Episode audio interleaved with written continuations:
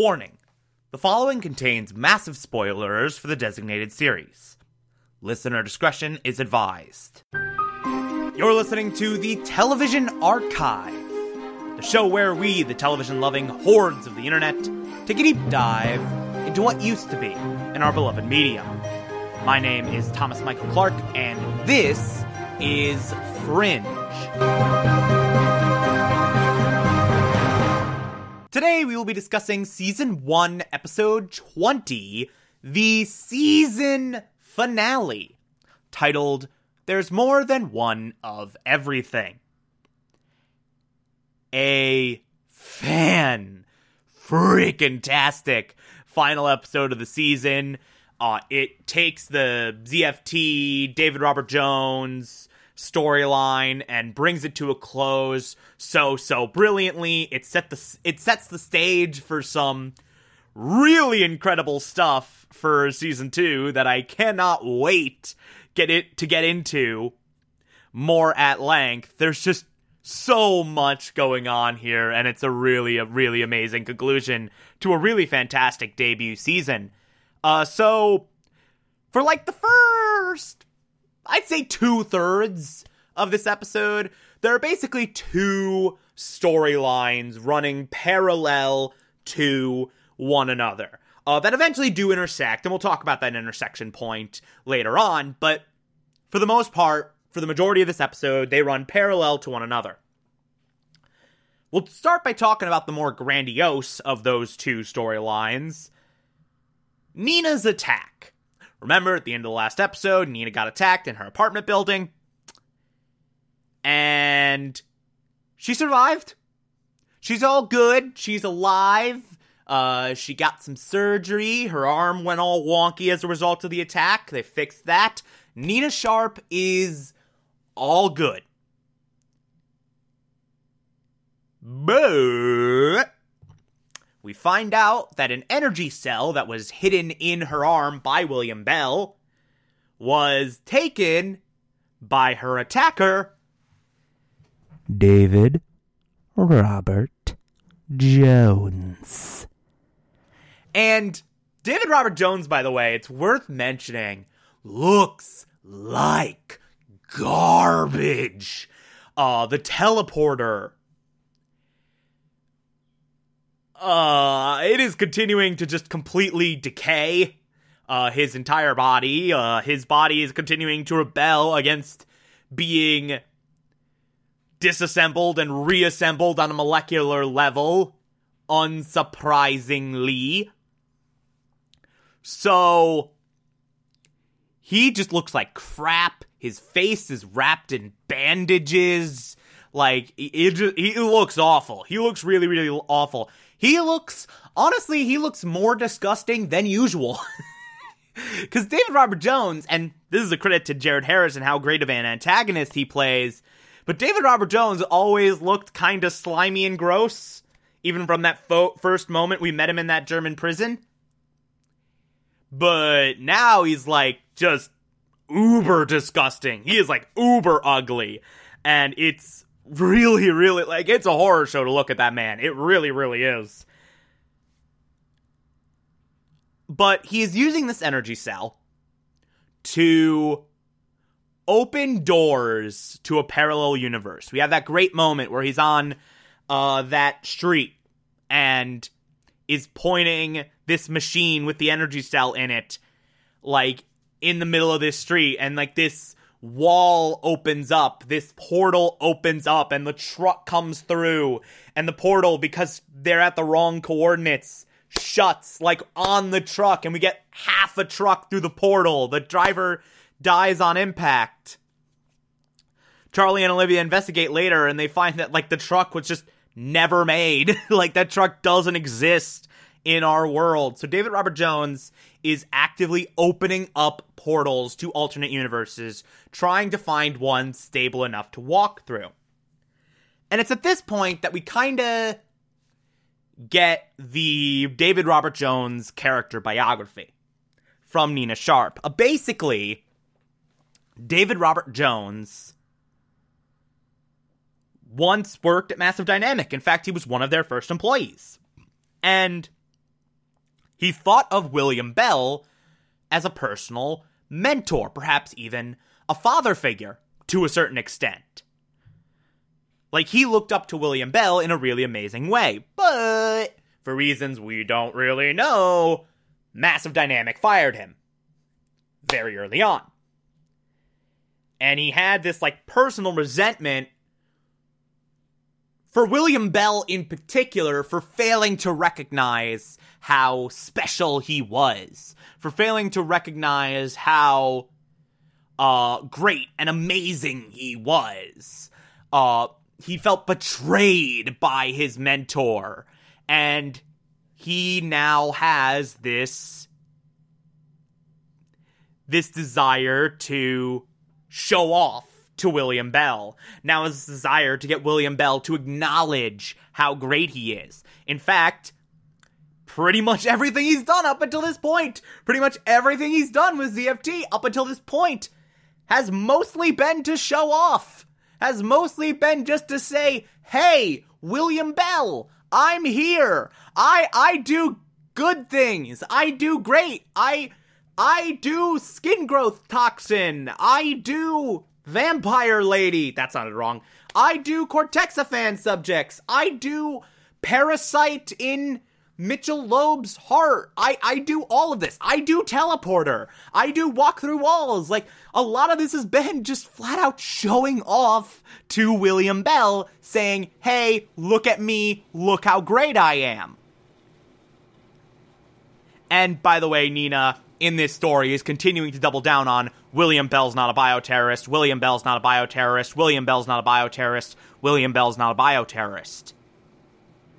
You're wrong, you're wrong, you're wrong, you're wrong, you're wrong, you're wrong, you're wrong. Livia still has suspicions on that front, but whatever. So basically, what David Robert Jones is doing now is he's trying to find William Bell and most likely kill him. And where is William Bell? He's been uh, very elusive throughout the entirety of this series so far. We haven't been able to track him down, and Nina finally reveals he's not on this world. He's in an entirely separate universe. He is on the other side. So David Robert Jones is trying to get through to the other side, trying to get through to that other universe so he can find William Bell and so that he can kill him. Uh, he ever since he got out, was making a lot of uh, increasingly aggressive calls to Massive Dynamic until he found out that William Bell was on the other shot, other side, uh, demanding a meeting with him. So David Robert Jones is fully obsessed with William Bell. In fact, let me say this not entirely out of the question that David Robert Jones would spread the uh, quote unquote lie throughout ZFT that William Bell's funding us. William Bell, we're being funded by William Bell, and this would go down to Nick Boone. Not inconceivable. Not inconceivable. Just saying. Not saying that's what happened. I'm just saying, at this stage of the story, it is not inconceivable that that's what happened. But anyway, we now have to track where David Robert Jones is, why he's choosing the locations that he is to open up these portals. We had the street, uh, we had that one uh, soccer field with the kid that got sliced in half when he tried to go through the portal. Uh, and he keeps trying and failing, trying and failing, trying and failing. And then Olivia Dunham finds a connection between the places he's gone and the pattern. She basically maps out every pattern related incident on record and realize that the two spots that we looked at, the two spots that David Robert Jones tried, we're at the center of like clusters of pattern related incidents.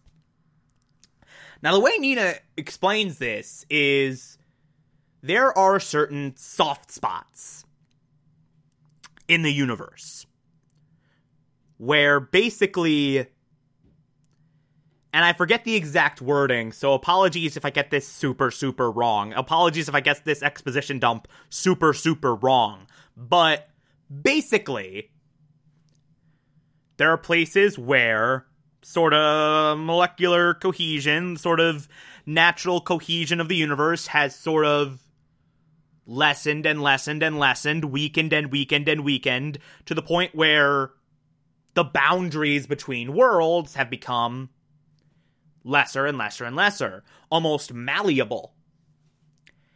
And up until recently, these spots have been very, very rare. The Bermuda Triangle and a few others, but then pesky science and technology got involved, and humanity started to advance and advance and advance and advance and advance and advance and advance so much that we started violating the laws of nature, aka pattern related incidents,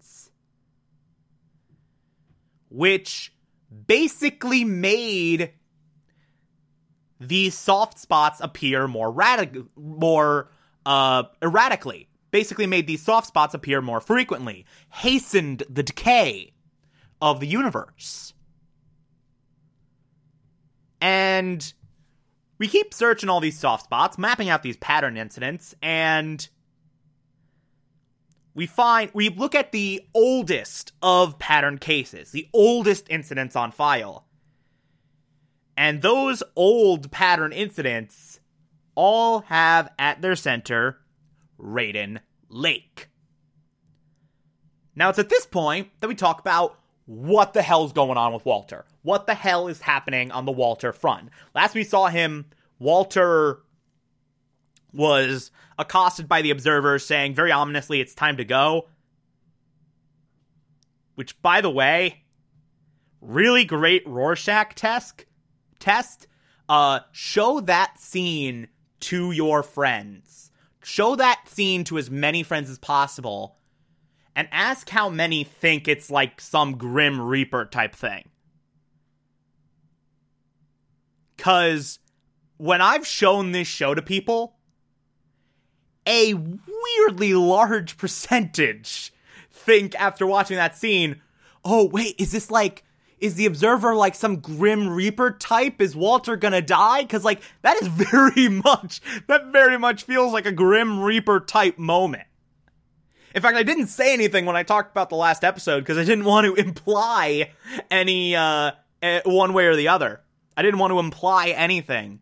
Uh but it, it's just it's weird. It's it's very very weird. Show that last scene with walter and the observer from season 1 episode 19 of fringe to your friends and figure out how many think it's a grim reaper type situation. Like I- would love to see someone crunch the numbers on that. I'd love to see someone uh, do that social experiment. Uh, please call in on the anchor app if you have the results of that because it's a it's a really interesting rorschach test to see who thinks it who views it as grim reaper and who views it as Observer wants something from Walter. It's it's very it's a very strange dichotomy. Anyway, this is not the Grim Reaper. The Observer is not the Grim Reaper, although it'd be freaking cool if he was. Uh, I will admit that. The Observer guides Walter to this beach house uh, that his family owned since Peter was a kid. And the Observer says, Hey, listen, you need to go in there. You need to find something. Do you remember what you need to find? And Walter doesn't remember. And the observer's like, try to remember. It's very important that you find it. It's very important that you find this super major thing. And then the observer just leaves. Meanwhile, Peter and Astrid and all of them are like going nuts over where's Walter, where's Walter, where, where where's Walter, where's Walter. Olivia is worried that uh, what she said to him was the cause of him leaving. And Peter's like, hey, listen, I get why you had to say what you said. Walter does too. You caught him off guard. That's all. It's fine. This is not your fault in any way. It's okay. And like the FBI is searching for Walter, Massive Dynamics searching for Walter. Eventually we find him. They get security footage of him on this train in this random place and Peter makes a connection. Okay, this is near our old beach house. He goes there, finds Walter, and we have him trying to calm Walter down to help him uh, figure out what he needs to find. And I love, I love, love, love, love, love. I, man, way too much of this discussion of Fringe on a daily basis is me praising how brilliant of an actor John Noble is. But holy crap, John Noble's a brilliant actor. I'll just say that. I'll reiterate that as much as I hum as much as is humanly possible, uh, as much as I possibly can. But John Noble does a really fantastic job here of just showing how frustrated and how pissed off and how distraught Walter is over not knowing what he's supposed to be looking for and not being able to find what he's supposed to be looking for. Like he he just freaking nails it. How did this man never get all the Emmys? How did that not happen? Television Academy. What the hell? Why? Why you do? Why you do?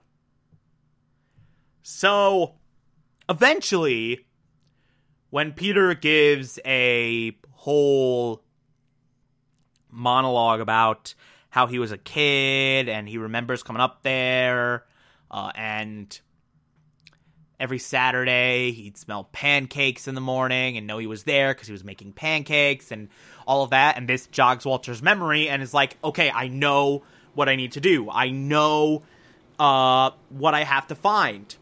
And he finds this device that's essentially a plug, a patch.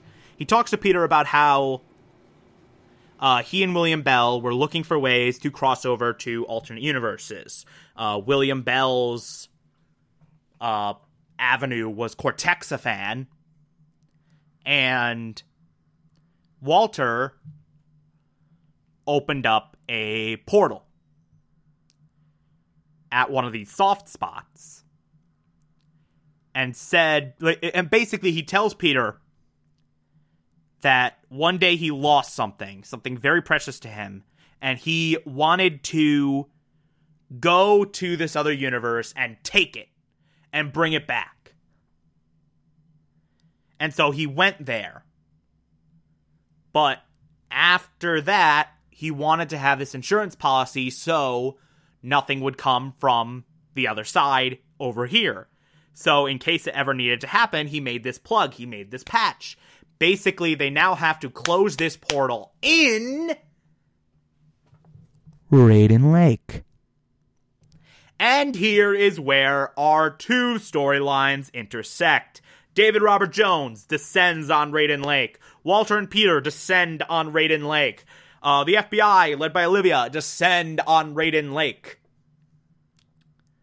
There's this very hilarious moment where Walter and Peter get accosted by the FBI because they think they're ZFT, and Olivia, is just like, "Hey, whoa, whoa, whoa, whoa, whoa! They're with me. They're with me. It's all good. They're fine. They're they're they're, they're totally okay." And the the hilarious moment where Olivia just looks at Walter and Peter and is like, "What are you doing here?" And Walter's like, "We're trying to plug a hole in the universe. What are you doing here?" Apparently, the same thing. Uh, but then we have this big altercation with ZFT, with David Robert Jones, uh, this big shootout occurring where David Robert Jones is trying to open this portal, open this portal, open this portal, open this portal. Uh, his soldiers are trying to hold off the FBI. Olivia goes up to him, having taken out all of his men. David Robert Jones opens the portal, and Olivia's like, hey, stop no, if you take one more step, I shoot. And then David Robert Jones completely ignores her and just keeps walking towards the portal. And Olivia shoots him, and he feels nothing.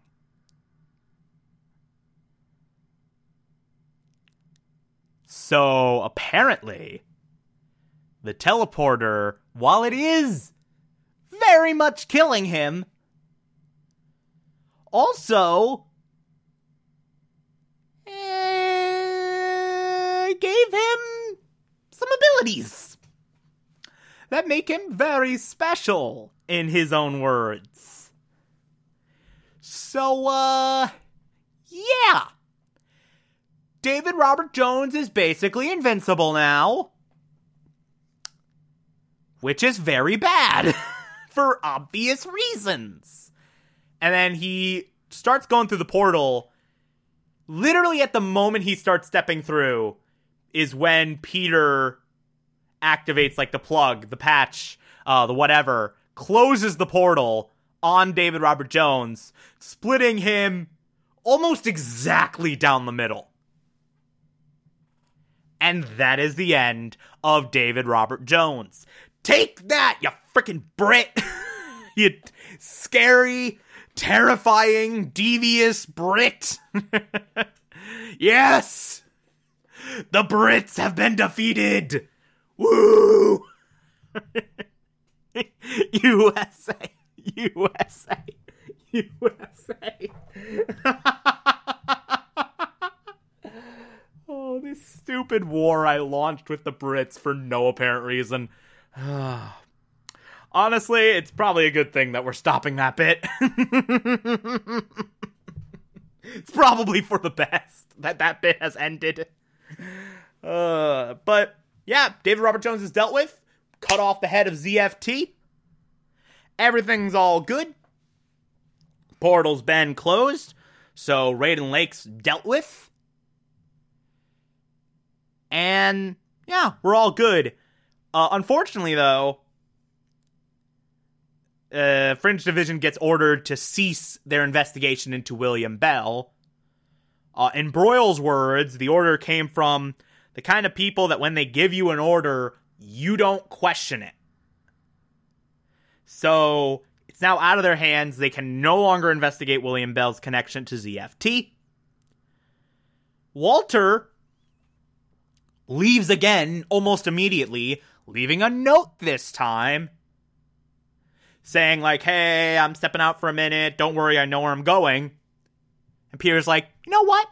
He left a note. Our boy's growing up. Let's uh let's uh let's let him out for a little bit. Like we'll we'll deal with him later. If he if he doesn't come back, then we'll look for him, but let's give him this chance. And where does Walter go? He goes to a graveyard and stands in front of a particular tombstone that belongs to Peter Bishop. Um. Um. Um. Um. Yeah. That, uh. Yeah. That, that's a thing. That, that's a, that's a thing that exists. Uh, so, um, yeah. I'll let that speak for itself for the moment, mostly because if I go on a monologue about this, I'm definitely going to spoil uh, what this means. You might be able to guess, you might not be able to guess. Uh, suffice it to say. Holy shit. But then there's one more plot point we must dissect. Olivia Dunham gets a call from Nina Sharp saying, Hey, arrange you a meeting with William Bell.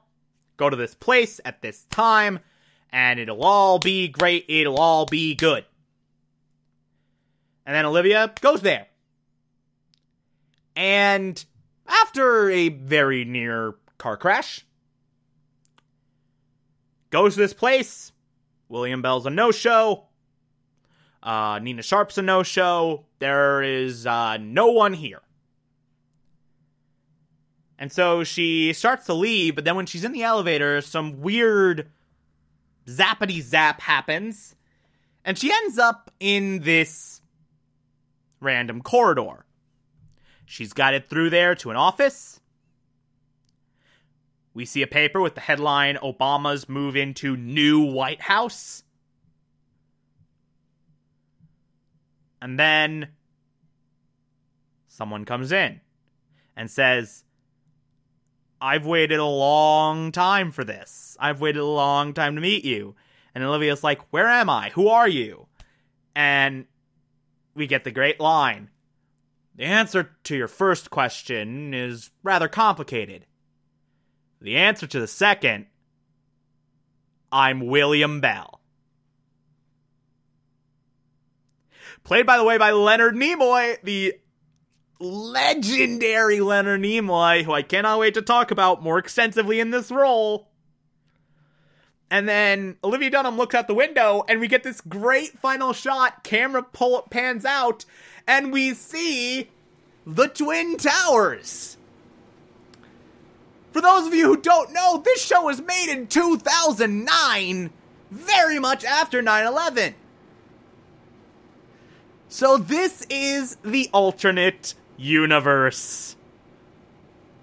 By the way, uh, funny story. So, when when I first discovered this show and wanted to show it to pretty much everyone I knew, this was at a time when I was still in contact with my piece of shit of a father.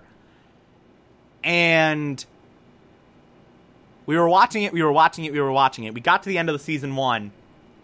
We film uh, uh, we we didn't film this. We had no involvement in production. I don't know why I said filmed. We watched this moment and then the first words out of his mouth were, "Oh, this was made before 9/11."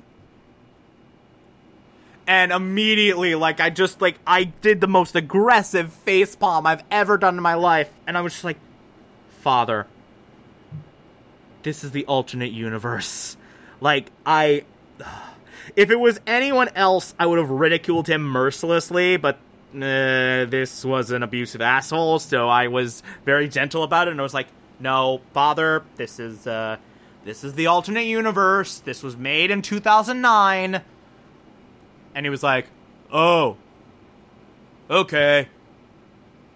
Like, man, my father. Not only was he an abusive, manipulative, narcissistic asshole, he was also a goddamn moron. he was a very stupid, abusive, manipulative, narcissistic asshole. So, yeah. That's my fun story regarding this ending.